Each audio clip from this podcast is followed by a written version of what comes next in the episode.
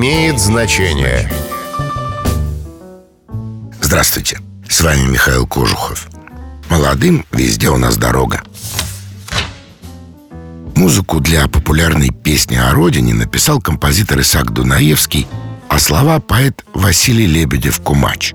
Она была предназначена для кинофильма «Цирк». Песня и была строчка «Молодым везде у нас дорога».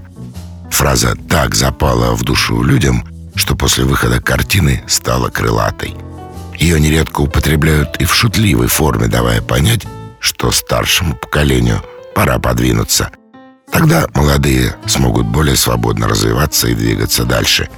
Чаще всего это касается профессионального и карьерного роста. С вами был Михаил Кожухов. До встречи. Имеет значение.